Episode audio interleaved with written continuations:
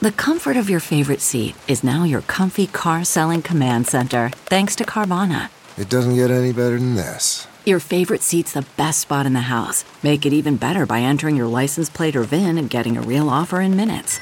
There really is no place like home. And speaking of home, Carvana will pick up your car from yours after you finalize your offer. Visit Carvana.com or download the app and sell your car from your comfy place. Hi, I'm Brianna Seely, producer for OffScrip Health. Welcome to the Heart of Healthcare. Before we get started today, I'd like to tell our listeners about another show in the OffScrip Health Podcast Network, DabbleCo. DabbleCo's mission is to empower women with accurate information provided by actual experts.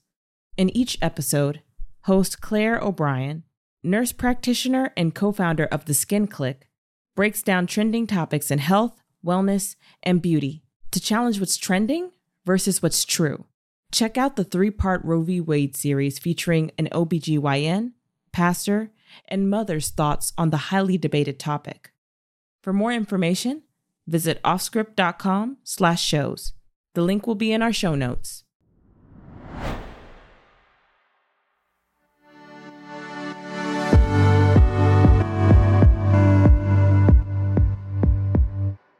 Hi, we're working on some great news stories for you all. But today, we wanted to revisit an episode featuring emergency room physician Dr. Megan Ranney, as her words feel more important than ever. There have already been over 250 mass shootings in 2022, including the attack on Robb Elementary School in Uvalde, Texas, and a supermarket in Buffalo, New York. In this episode, Dr. Megan Ranney explains how gun violence is a public health crisis and what we can do to help end it. We'll be back with more new content soon. Enjoy the show.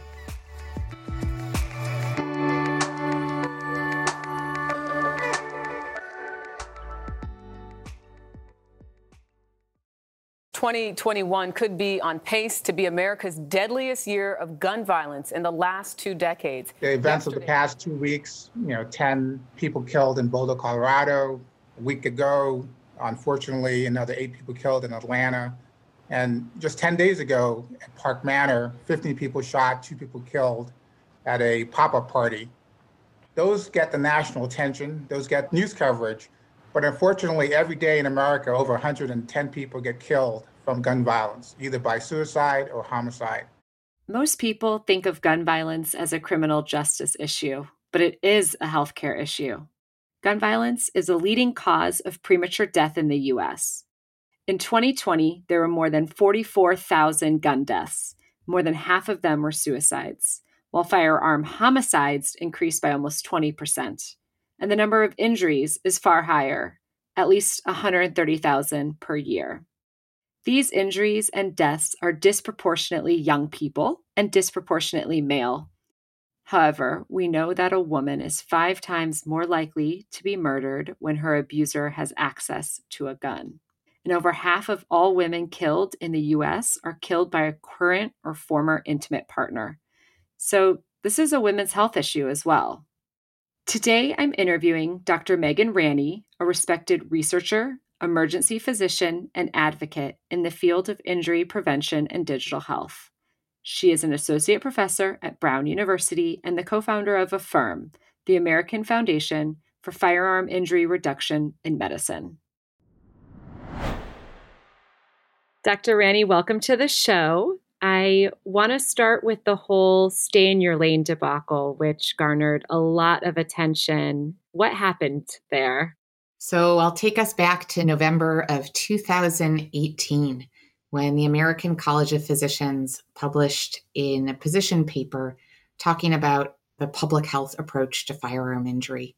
The paper had a whole lot of suggestions and evidence based statements in it some of those were policy related, many were not. But the NRA got a hold of it and sent off this tweet saying that doctors should stay in their lane and not talk about firearm injury.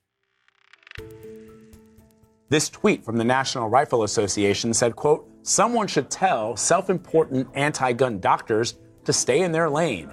Half of the articles in Annals of Internal Medicine are pushing for gun control, most upsetting, however, the medical community seems to have consulted no one but themselves. We, by that point, within the medical community, had a whole group of physicians and other healthcare professionals who'd been talking about firearm injury as a public health problem for a few years already. And when the NRA tweet came out, we very quickly responded. Doctors across the United States are trending on Twitter under the hashtag This Is Our Lane in response to the NRA. One med Twitter user coined the hashtag This Is Our Lane. And really overnight, it went viral.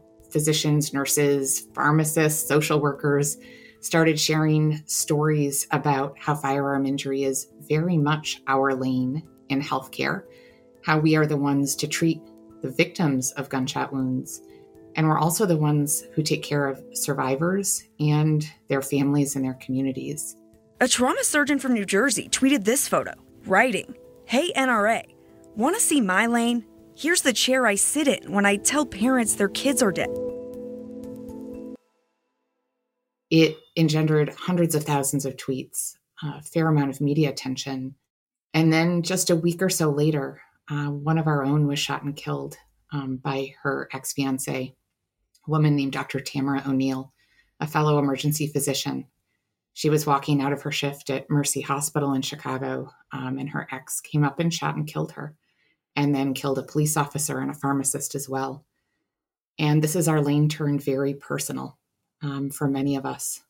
And a whole lot of news stories came out about the ways in which we ourselves have been touched by gun violence it was a tremendous outpouring of support um, and really, I think, resulted in a start of a shift in the way that the American public thinks about firearm injury as not just a criminal justice or a legislative problem, but at its core, as a health problem. The AMA has called gun violence a public health crisis, yet, you know, your work doesn't focus on the legislative piece of it, doesn't focus on gun control or criminalization. Tell me about that nonpartisan approach you're taking at AFFIRM. So, AFFIRM, or the American Foundation for Firearm Injury Reduction in Medicine, is a nonprofit that I and another physician co founded almost four years ago now to try to take this nonpartisan public health approach to firearm injury. At that point, there was virtually no federal funding for firearm injury prevention research. There were virtually no guidelines for physicians or other healthcare professionals on how to identify who is at risk of firearm injury, on what to do about it. Imagine if I told you that for heart disease, we didn't know how to identify who is at risk or how to prevent it. Well, that's where we were with firearm injury. And so we came together and created AFFIRM with the idea that this wasn't about gun owners versus non gun owners. This wasn't about gun control or gun rights. It was about centering the problem in the health of patients and communities. And over the last few years, we've worked with a huge group of people from across the country, um, both leaders and ground floor practitioners, uh, to try to define what that public health approach is. Now, policy can be part of the public health solution, but it is never sufficient. And sometimes it causes harm. So the public health approach is so much wider than just policy. It is about getting accurate counts of who's getting injured, figuring out who's at risk and what we can do about it, making sure that we're doing things that actually work. And it's about taking a harm reduction approach, you know, the same approach that we've taken to car crash injuries or to drownings, where we're not telling everybody to dig up their pool in their backyard or you know throw away the keys to their car. Instead, we're saying, hey, if you need to put a fence around your pool to keep little kids from unintentionally drowning or hey don't drive drunk and if you know that a friend of yours is drunk take the keys away from them for a little bit it's that kind of approach that is key to public health and that is how we have successfully decreased numbers of injuries caused by so many things uh, across our country it's time to apply the same approach to guns so using that public health framework to look at firearm injuries what are the social risk and protective factors for gun violence and death? Halle, it's a great question. And I will start by saying we are so limited in what we know. Um, thanks to this thing called the Dickey Amendment that was passed in 1996, um, there's been virtually no federal funding for this type of work um, from 1996 up until 2020. when Congress finally appropriated $25 million to the NIH and CDC. So I'll start with that caveat. Which isn't a lot, which is, it's not a lot in the world of research. No, that's exactly right. to, to me or you, $25 million sounds like a lot. But yeah. in research, that's that's not a lot. When you look at the 1.5 billion that was dedicated to uh, coronavirus research just over a few months um, last spring, the 25 million pales in comparison.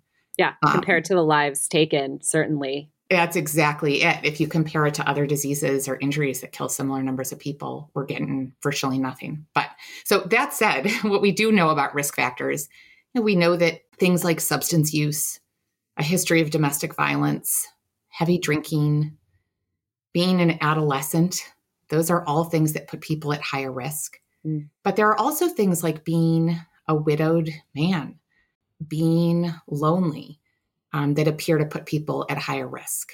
And part of that is that two thirds of the gun deaths in this country are suicides. And so many of the risk factors for firearm injury are also risk factors, not just for homicide, but also suicide. There's some increasing evidence that cognitive decline or Alzheimer's may serve as a risk factor for being a victim of firearm injury or death because of suicide.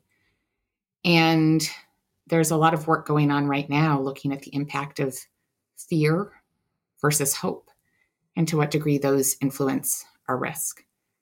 One thing that's important to say that's not really a clear risk factor is mental illness sure, being depressed um, or suicidal is obviously a risk factor for hurting yourself with a gun. But in general, um, mental illness is not a significant risk factor for mass shootings or for homicide.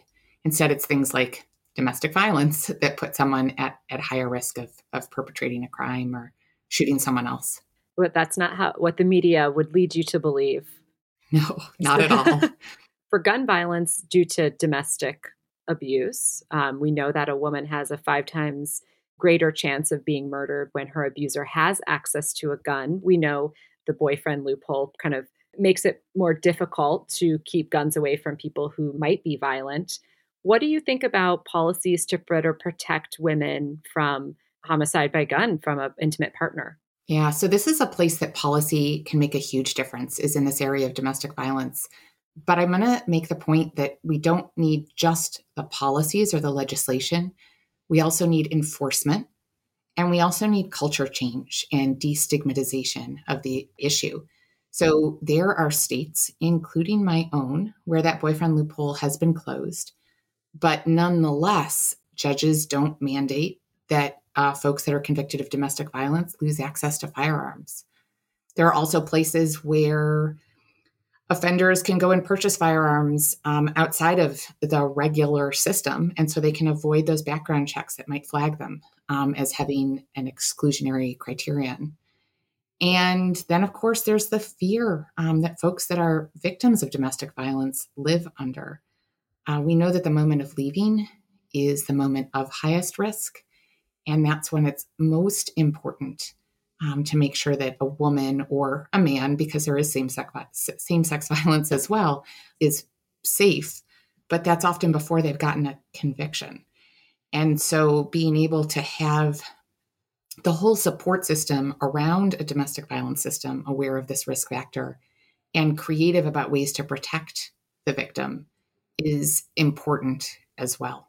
Yeah. Well, we know that isolation is a tactic from abusers. So if you've over the years isolated yourself, lost touch with family and friends, and it's that moment to leave, you might not be able to. Um, or you might end up on the streets. You might not have a place to go if you're trying to leave.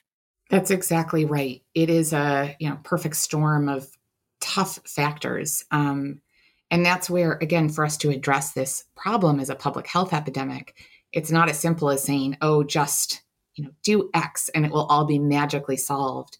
It requires a series of solutions put in place. But again, that's not unique to firearms. The same thing is true for car crashes um, or the analogy I used before of heart disease, right? Yes, you should stop smoking. You should also probably cut down on your intake of butter and you should probably work out and maybe you might need to take a statin, right? Yeah. And same thing is true for firearms, where laws like stricter domestic violence restraining orders and stricter standards around who with a domestic violence conviction can or can't buy a firearm.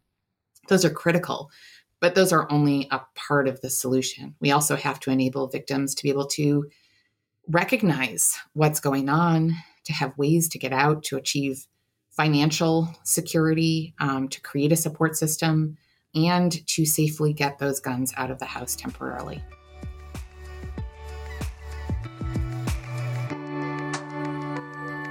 We'll be right back after the break.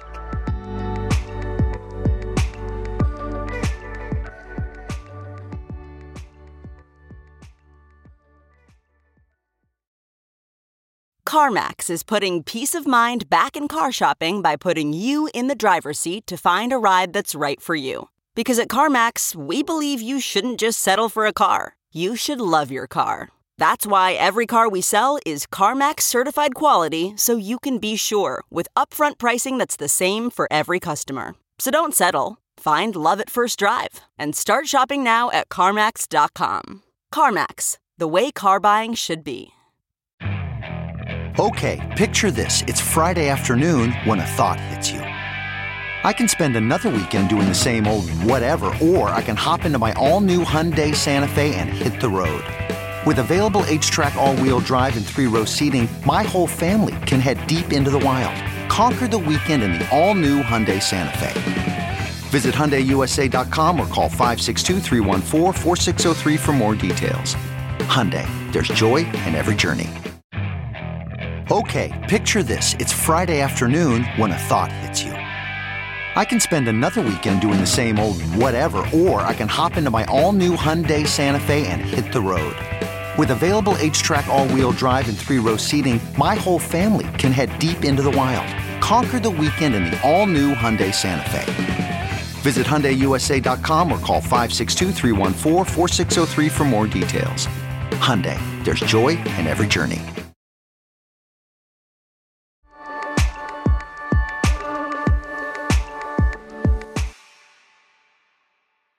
Patrick Healing and April Quinn both live in Culpeper County. Patrick was the first to petition his commissioners to defy any new gun control laws. If they can take our rights, they can take your rights. This is about the idea of America. And if we lose this, we lose that. So you've called gun violence a uniquely American epidemic. What exactly do you mean by that? We are number one among high income countries in terms of gun deaths per capita. And I think a lot of it is related to our national mythology around guns. You know, we obviously have the Second Amendment, it's part of our Constitution. It is baked into who we are as a country. And we have this story of cowboys and the Wild West and gunslingers and Arnold Schwarzenegger and Ronald Reagan, right? That's yeah. also part of who we are. Yeah. And so we not only have it a unique part of our founding story, but it's part of who we imagine ourselves to be. We're individualistic. We protect ourselves and our family. We're, you know, Pa Ingalls out on the frontier. And that makes it tough because gun culture is a uniquely American phenomenon.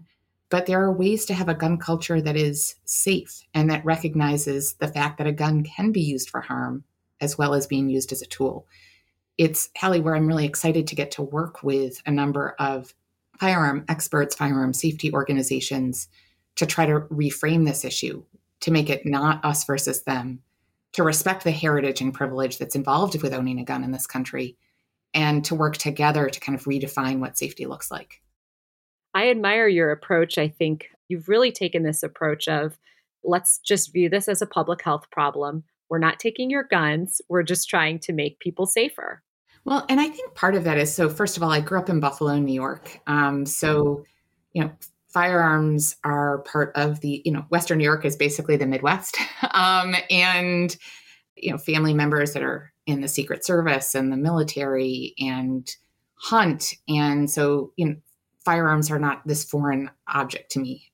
I think also it's recognizing that, as is so often true, there are the extremes. There are folks, you know, who go on TV and say, you know, you'll take this gun out of my bare dead hands, but that's not most firearm owners. You know, a, a, decent percentage, depending on what survey you look at, somewhere between 30 and 40% of physicians, just like somewhere between 30 and 40% of Americans, have a firearm. It's not something that makes someone bad or crazy or stupid. It's just, again, a tool, a way of life. And I think that we, when we can change that conversation, when we can separate out the extremism from the everyday, again, that gives us space for progress together. Yeah. So, do you own a gun? So, I don't personally own a gun, okay. and that's a choice for a few different reasons. Um, but I have a lot of friends that do. Yeah. Well, I'm also from the Midwest and have family members who are gun owners for hunting as well. And so I personally heard kind of arguments on both sides around how much gun control makes sense. But I think really focusing the conversation on healthcare, I'm curious, you stay out of that gun rights conversation and gun control debate. Do you still deal with trolls and, and threats online just because you're talking about guns?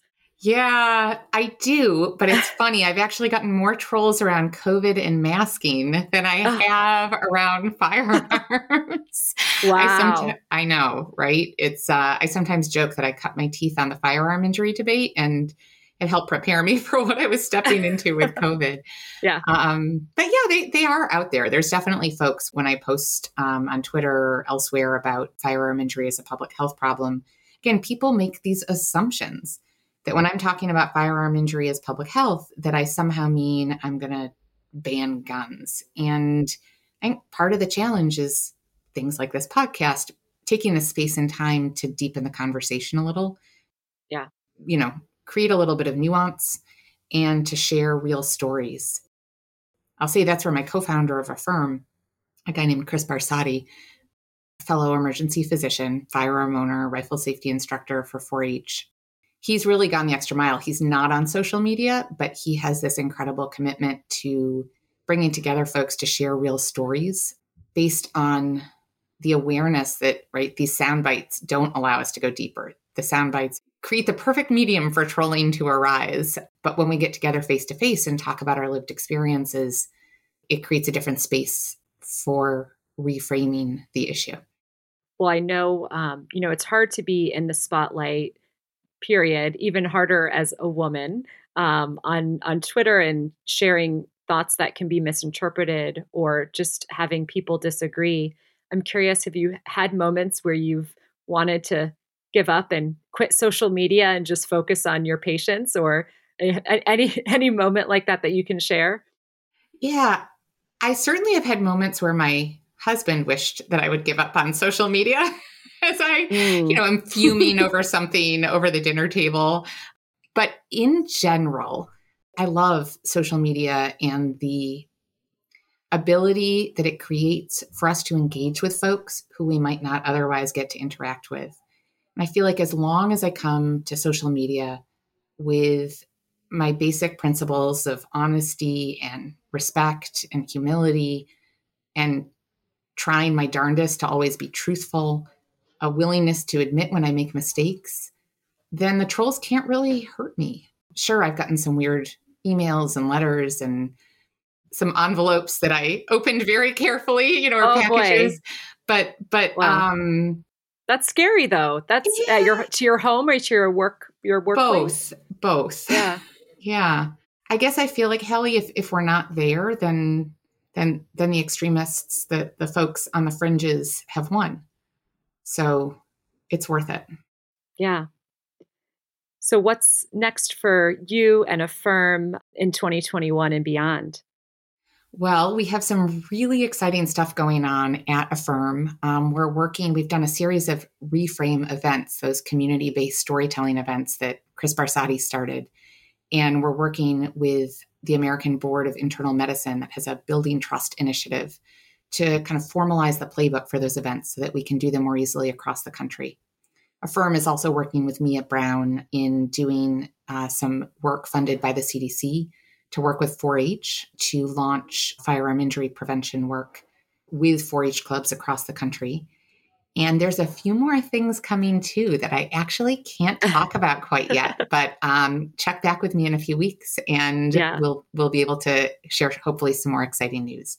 But really, yeah. the, the big thing is about keeping on going with trying to spread this message that it's a health problem that we can all work together. Spaces like this are, are spaces that really help to make a difference. I, I found the video on the Affirm um, homepage really valuable. You did a good job narrating it, um, kind of walking through the issue. Thank you. That means a lot. so, everybody listening, you can go to, is it affirm.org? Affirm, A F F I R M, research.org. And what are the best way for people to support your work? So, the first one is to just know the facts about firearm injury. Things like two thirds of firearm deaths are suicides. This is not an us versus them issue. Um, and there's more on our website. The second is to share your stories, to destigmatize talking about firearm injury. And the third, of course, we always welcome donations. Um, mm-hmm. that's how the world goes round and how the work gets done. Um, yeah. And we, we take every donation seriously and use it well um, and again use it not for advocacy but to do the work well thank you so much. This was a great conversation and we're looking forward to supporting AFFIRM and everything that you're working on. Thank you Halle. It's a delight to chat with you. Thank you for listening to the heart of healthcare podcast. If you liked today's show be sure to subscribe leave a review follow us on social and tell all your friends to listen. The Heart of Healthcare with Halle Tecco is a product of OffScrip Media. Our executive producers are Halle Tecco and Matthew Zachary. Our senior producers are Brianna Seely and Andrew McDowell. It is mixed and edited by Brianna Seely. Our music is by Utah. For advertising and media inquiries, email media at offscrip.com. Hit us up at contact at offscrip.com to share comments, feedback, and make recommendations. For more information, visit offscrip.com. That's offscript, no T, dot com.